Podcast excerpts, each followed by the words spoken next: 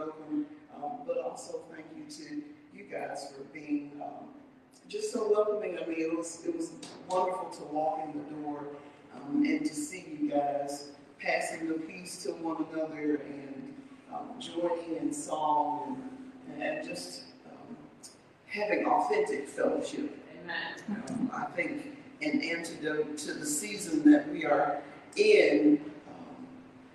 You know, the, there, there are many viruses and many pandemics going on, but Yes. I think that authentic fellowship and um, a time of just true praise and, and love for God and one another um, breaks barriers that um, vaccines can never touch.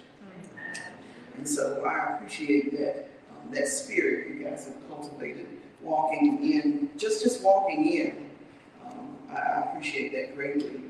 And so I think I am supposed to be reading the um, the New Testament lesson. Was there? Okay, because I didn't get one of these. So I was like, I don't know where we are. but, um, but I'm thankful. This isn't this week's scripture. All right. And, um, and what Sarah said is true. I am, a, I am currently a hospital chaplain at Duke Regional. Um, it's a small community hospital in Durham. Um, big Duke name, but community, um, but, a, but like a family, um, which has uh, really gone through a, a season. I mean, I know you guys have probably gone through a difficult season as well, and you can imagine that being in a hospital is sort of like ground zero for what we've been through these last two, almost two and a half years. Um, but God has been faithful. God has been faithful and has carried us through.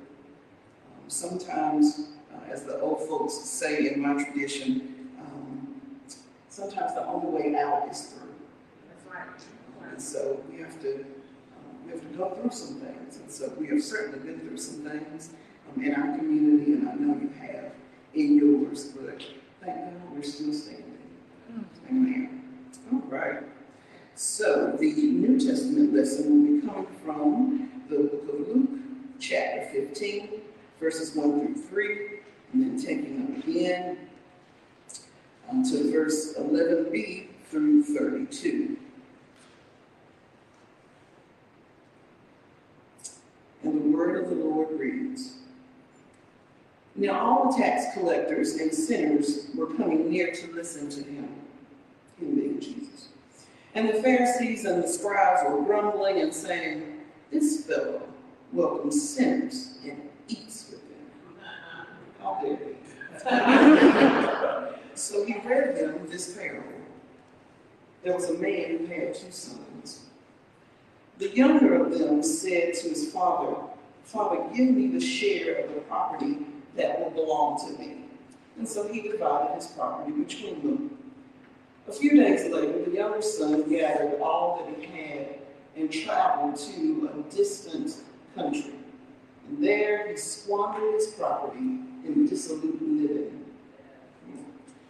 When he had spent everything, when he had spent everything, a severe famine took place throughout the country, and he began to be in need. So he went and hired himself out to one of the citizens of that country, who sent him to his fields to feed the pigs.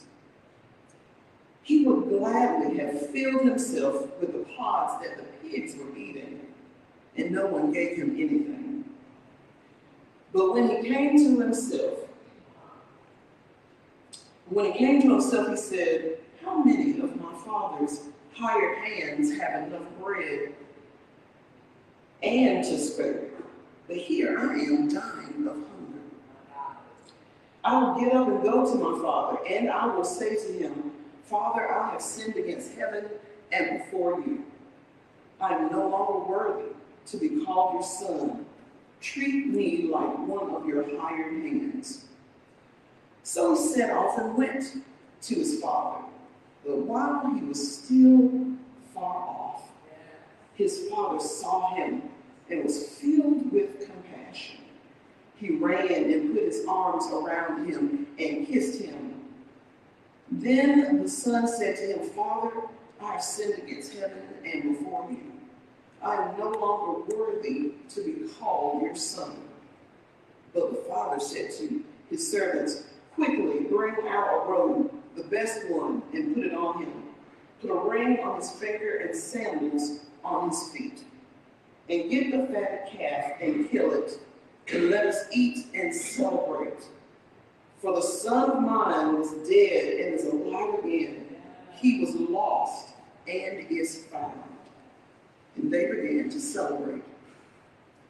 Now his elder son was in the field, and when he came and approached the house, he heard music and dancing. He called one of the slaves and asked what was going on. He replied, Your brother has come, and your father has killed the fatted calf, because he has got back. He has got him back safe and sound. Then he became angry and refused to go in. His father came out and began to plead with him. And I'll stop right there, but I will finish the rest of it during our time together. But I just want to spend a few minutes talking about being at the table and examining our place at the table. So, being an only child, I read a lot of books and watched a lot of TV. I would say that back then, when I grew up in the 1950s, it was the era where you could you, you could let your children watch lots of TV and not feel like they had just been told to corrupt it. Uh, at least that's what I like to tell myself. Um, I ended up reading and watching a good deal of mysteries. Um, the Nancy Drews and the Perry Mason and Matt Matlock and Murder She Wrote, of course, have given way um, in this more modern era to CSI and my new favorite, Hallmark movies and mysteries. yeah, you gotta have a little bit of that to binge watch.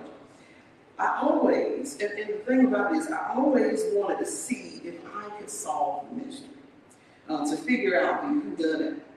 Um, as I have gotten older, I realized that I read the story or watch the story based on who I think I am in the story.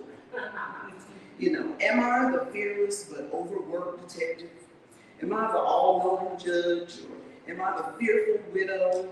Or the butler who everybody thinks is guilty? You know, or the hard-working, overlooked guy who just got fired? But who we think we are in the story, um, in, the, in, in the setting, and in the biblical text matters just as much. So as we come to our text today in Luke 15, we see Jesus in a verbal face-off with the Pharisees yet again, but this time about who belongs and who doesn't. You know, who's in and who's out. I tell you, much hasn't changed since the first century. We're still got the same turf wars going on. This is my son, this is your son, this is our issue, this is your issue. Hmm. This time, they are upset at who he keeps company with. Of course, you've heard the adage those who lie with dogs end up with fleas and being guilty by association. Um, the being careful of the company that you keep. Well, the religious elite of the day thought our Lord was hanging out with riffraff and they didn't like it a renowned teacher of the law like them, Jesus could not be seen with those found to be unclean. No, those who worked jobs that were not considered honorable or people who had taboo attached to them. But it always seemed like Jesus was just drawn, you know, to these very people, you know, of whom I, I consider myself a proud member of, you know. and so Jesus um, always wanted to um, prove a point and give um, the greater truth, uses a series of three stories to show them why he associates with those whom the world rejects and thus reveals the heart of God. Just a word of background, actually, about the Gospel of Luke. As we know that there are four Gospels Matthew, Mark, Luke, and John some wonder why it takes four different books to write the same story. But it's not the same story because it's written from four different points of view. And remember when I said how we read a story depends on who we are in the story? Well, the Gospels are no different. They all focus on the life and works of Jesus in many different ways, depending on what was important for them in the message. Each highlight different parts of Jesus' ministry. My favorite happens to be the book of Luke because his gospel focuses on God as Father or God as Holy Parent. Also, as Jesus being a champion for the overlooked. And in Luke's gospel, there is a theme of reversal, meaning that Jesus doesn't go with the status quo. You know, if one group of folks were going, you know, or were doing things rather, because, well, that's the way it's always been done, Jesus is definitely going the other way. Amen. And how many need to know that Jesus doesn't always go with the status quo?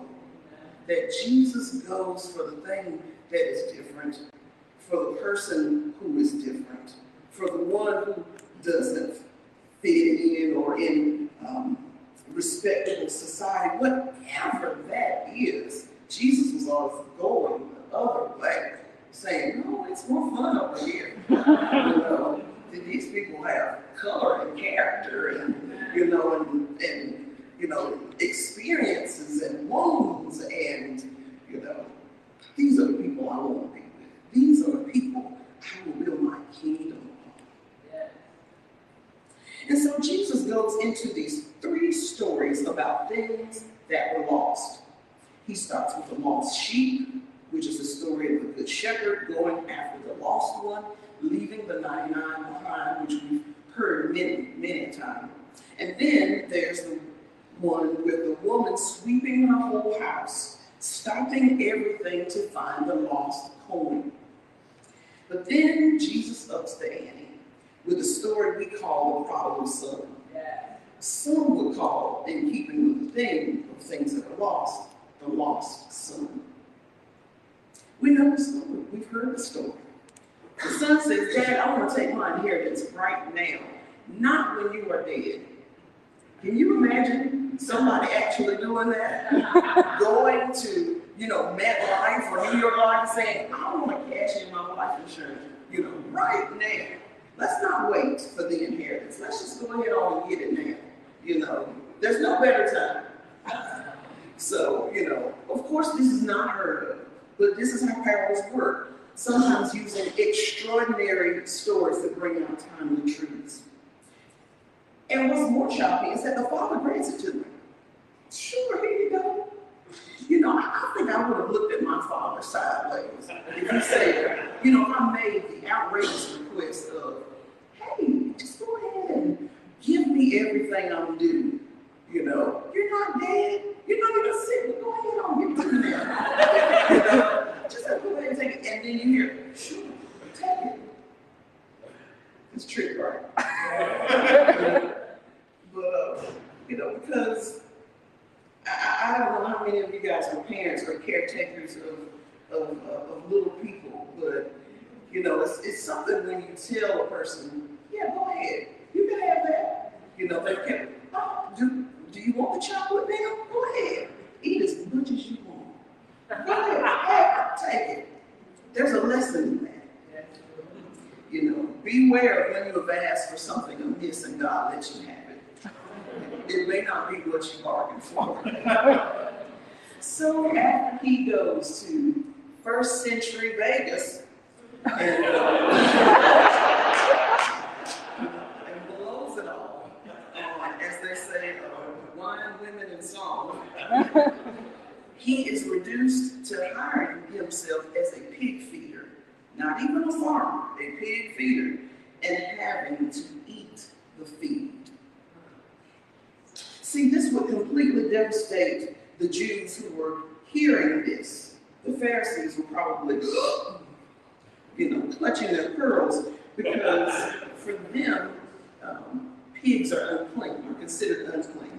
They are kosher, and so for him to be in the trough with the pigs is, of course, unheard of. Then the text says, He comes to Himself. Do you know what it means to come to yourself? You know, to come to the end of your rope. To come to the end of what you thought was a brilliant plan. And it has gone all kinds of sideways.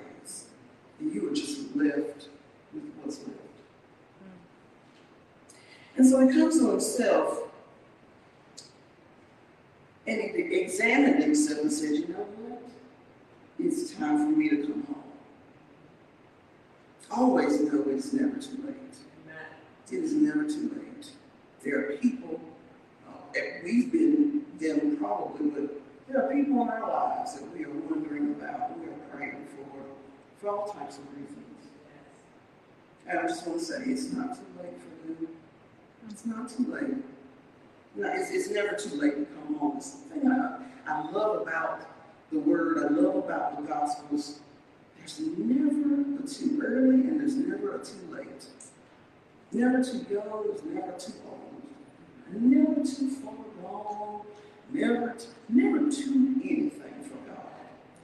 The world tells us so many times we are too this, we are too much, we are too this, we are too loud, we are too musical, too spiritual, too holy, or too in the blank. But God said not so. And just enough for me. And so, regardless of what has happened, I know, as the son says, I, I know that I've given up my rights to be a son, but even being a higher payment is better than this. I don't want the riches and the fame. I just want a chance to survive. I just want to live. The cry of so many, not just this son, the cry of so many in our world, in our nation, in our borders, um, on our streets, is for a chance, just for a chance, a chance to be helped, a chance to survive, hmm. even as an outsider. He didn't mind, he just needed a chance. Because by law, he has given up any rights or any ties to his family because he took his inheritance already. He has no right to ask the Father, and the Father has no obligation to give anything to him. Oh, but this parent is different. this father is unlike any other father. And so now we know how the story continues to go. We can understand what it means to repent and go to the Lord and seek forgiveness or go to those with whom we've been estranged um, to, to make it right. But it's what happens after that makes Jesus the ultimate storyteller, causing both we and Pharisees to reflect on their role, our role in the story. And so we know the story usually ends with the son's return and the father going against all tradition and running toward the son. What made this so great is, you know, Jesus loves these details because details matter. And because you have this scene of this father running toward his son who has been lost. But in those times, men, especially men of power, um, it was frowned upon for men to run. It was frowned upon for men, especially of his stature, to run because, you know, they had those, had those wonderful manly loincloth garments. Um, and when he run, when he ran, his legs would have shown. And that was a no-no. And so the father goes to extraordinary lengths. He could have made a decree or sent a servant out to meet him, but no, the Father comes to meet him where he is. To meet him where he is. The Father is looking for him. The Father sees him from afar off. And the Father runs toward him instead of waiting for the Son to come all the way, that walk of shame, to come all the way up that way and come and, and beg. Instead, the Father comes with an open embrace. Here is my son who was lost and is found again. The Father could have banished him and said, Hey, you already got yours. You already have yours. You got the get out of jail for you got all the cards. You have everything. But instead of banishing him, instead of writing him off, the Father comes for a party in his honor, a ring and sandals. He fixes him up for this party. You know, gets them all fancy. You know, it gets fabulous. But then, you know, it's usually the, the story is over right then that we think of as the lost son. And that would be great. But here comes the most difficult part of the story. The older son finds out from one of the household workers of the younger son's return and the feast that has followed. He then goes to his father and speaks to him in such a way, and I'm going to read this now in verse 29. But he answered his father, Listen, can you imagine coming to your father or your parents standing in his face and saying, and I can imagine there's, there's a finger in there, you know, listen, for all these years, I have been working like a slave for you. And I have never disobeyed your command. Yet you have never given me even a young goat so that I might celebrate with my friends. But then when this son of yours, this son of yours, not this brother of mine, but this son of yours comes back, this dude.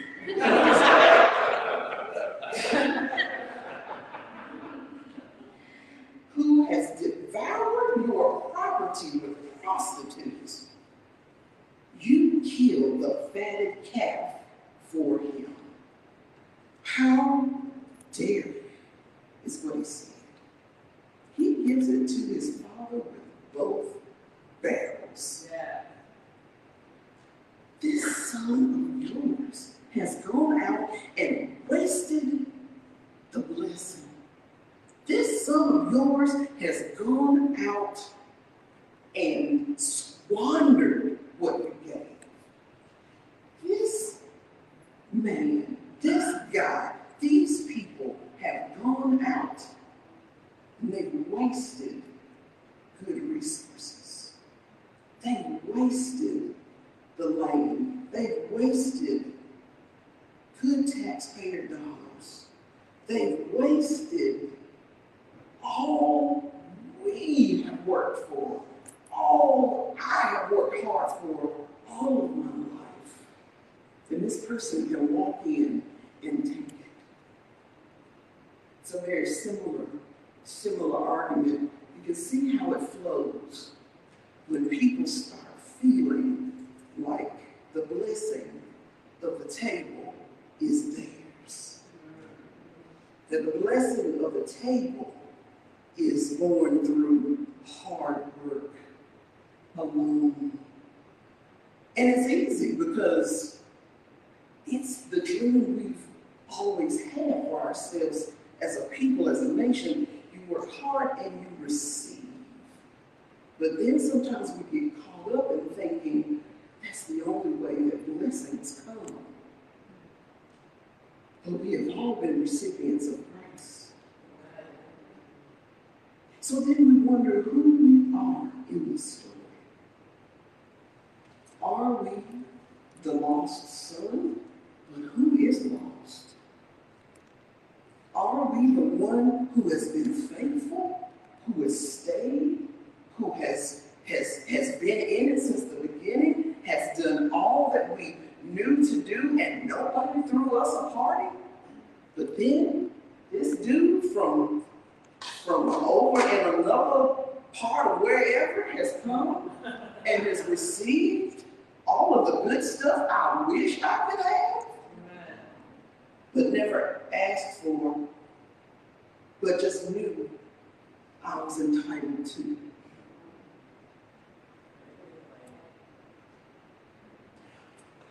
The older son's hard work didn't give him that field or that place in the table. Your place, our place at the table of God does not come from our works. It does not come from, and, and it's great because I grew up in church. I cut teeth in pews and Sunday school and sword drills for those of you who, you know, with, with the Bible trivia, the books, all that. You know, sang, read, studied, eventually never thought that I would be a preacher, but that's a whole other thing. Jesus, you know, Jesus sneaks in some surprises. All these disciples didn't know they were going to be called either, but I mean, you know, and so in that routine or in that in that lifestyle of, of, of church, this is what you do. This is what faithfulness is. You think that's how the blessings came. That's how that's how the Father loves us. That's why we have a place at the table. But it's not. We are at the table because the Father, the Father in this story, of course, Rob, excuse me, compares to our Father, our Father, Mother, Holy Parent, our God, our Lord. We're at the table, at this open table, because of the one who is generous. The one who is generous in saw each and every one of us from afar off. And at some point in all of our lives, ran to us. Not caring what it looked like, not caring anything about a, reputation or a past. Everybody who's lived has a past. Because we've lived. That's what happens. We've lived. Someone one day told me that, you know, why do we have to have diversity? Why can't we all just be united in Christ? Doesn't that sound better?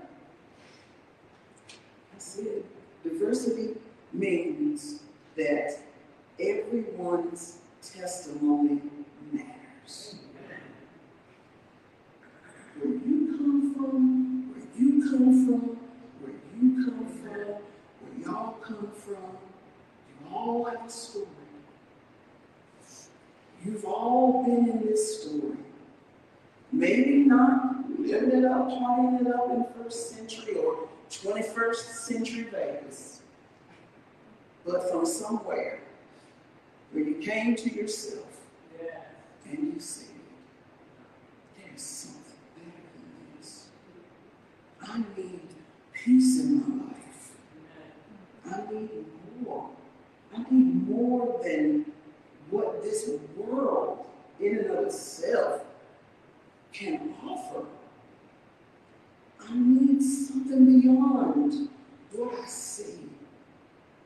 I need a faith that looks up. I need a faith that has hope. And so the table is that blessing from that Father. It's not an entitlement of membership, membership in a church. Because we know that, I mean, especially these days before we could gather in person, the church had to be in our hearts.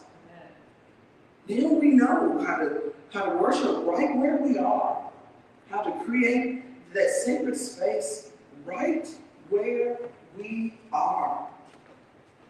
You know? And that's what the table gives us. The Father invites and feeds who he. Just like the parable of, of the, um, the sower and the feet, excuse me, the, the, the hired hands. You know, one gets hired at the beginning of the day, one gets hired in the middle, and the folks who get hired an hour before closing. And the people in the morning are like, look at it. How you gonna work for one hour and get the whole day's wage? How is that? You know, where did you do that? How that work? You know, I, and, and see, I have my hands on my hip just thinking about it because I, I, I see where they come from. I do. Yeah, go sleep in. You know, like, don't know it. They still get to eat just as well as I do. And they just work one hour. The gist of that parable, this one in our world today, the Father is gracious. The Father is generous. Who are we to question him? Because there's always been a time where we have been the recipient of the grace and the blessings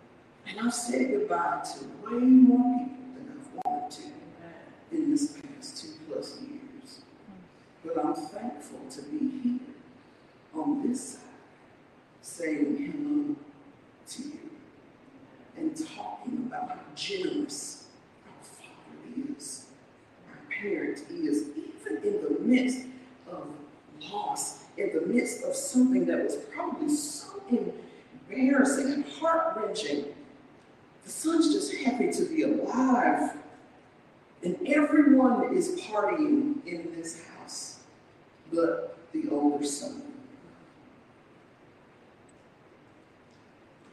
Do we want to be that son? Do we not want to be the one who shares the heart of the Father and invites to the open table? The table is open for a reason. The table says, Come, not because you're worthy, but because you're not. Not because you know it all or have it all, but because you don't. You may have lived many decades on this earth, but life is still throwing that curveball. There's something you don't know. We serve the one and celebrate the one who knows all. And so the story ends with the Pharisees and with us deciding where the story goes because God is always offering a new life, a new chapter, a new community, and new communion. Because all are invited to the family of God, and God has created all of us to fellowship with Him New life and celebration awaits, but will we accept it? Because when we join the Father's celebration and not stay in what should be or who belongs and who doesn't, everyone eats. And just remember, in Christ you belong. I know I, there have been times I've wondered in my entire life, do I fit in? Where do I fit? Who do I fit with? Who's my group? Who's my clan? Who's my posse? Who's my, you know, who's my crew? Or, you know, whatever word you want to fill it in. What am I called to do? Who am I called to be with? All of those questions. But in Christ, you belong. No matter what. No matter if you have the, the dirt of what you think is the worst sin, the pods full of pigs, and you're still smelling like chitlins and hogs. We're in the South. We know what they are. At least where they are in the grocery store.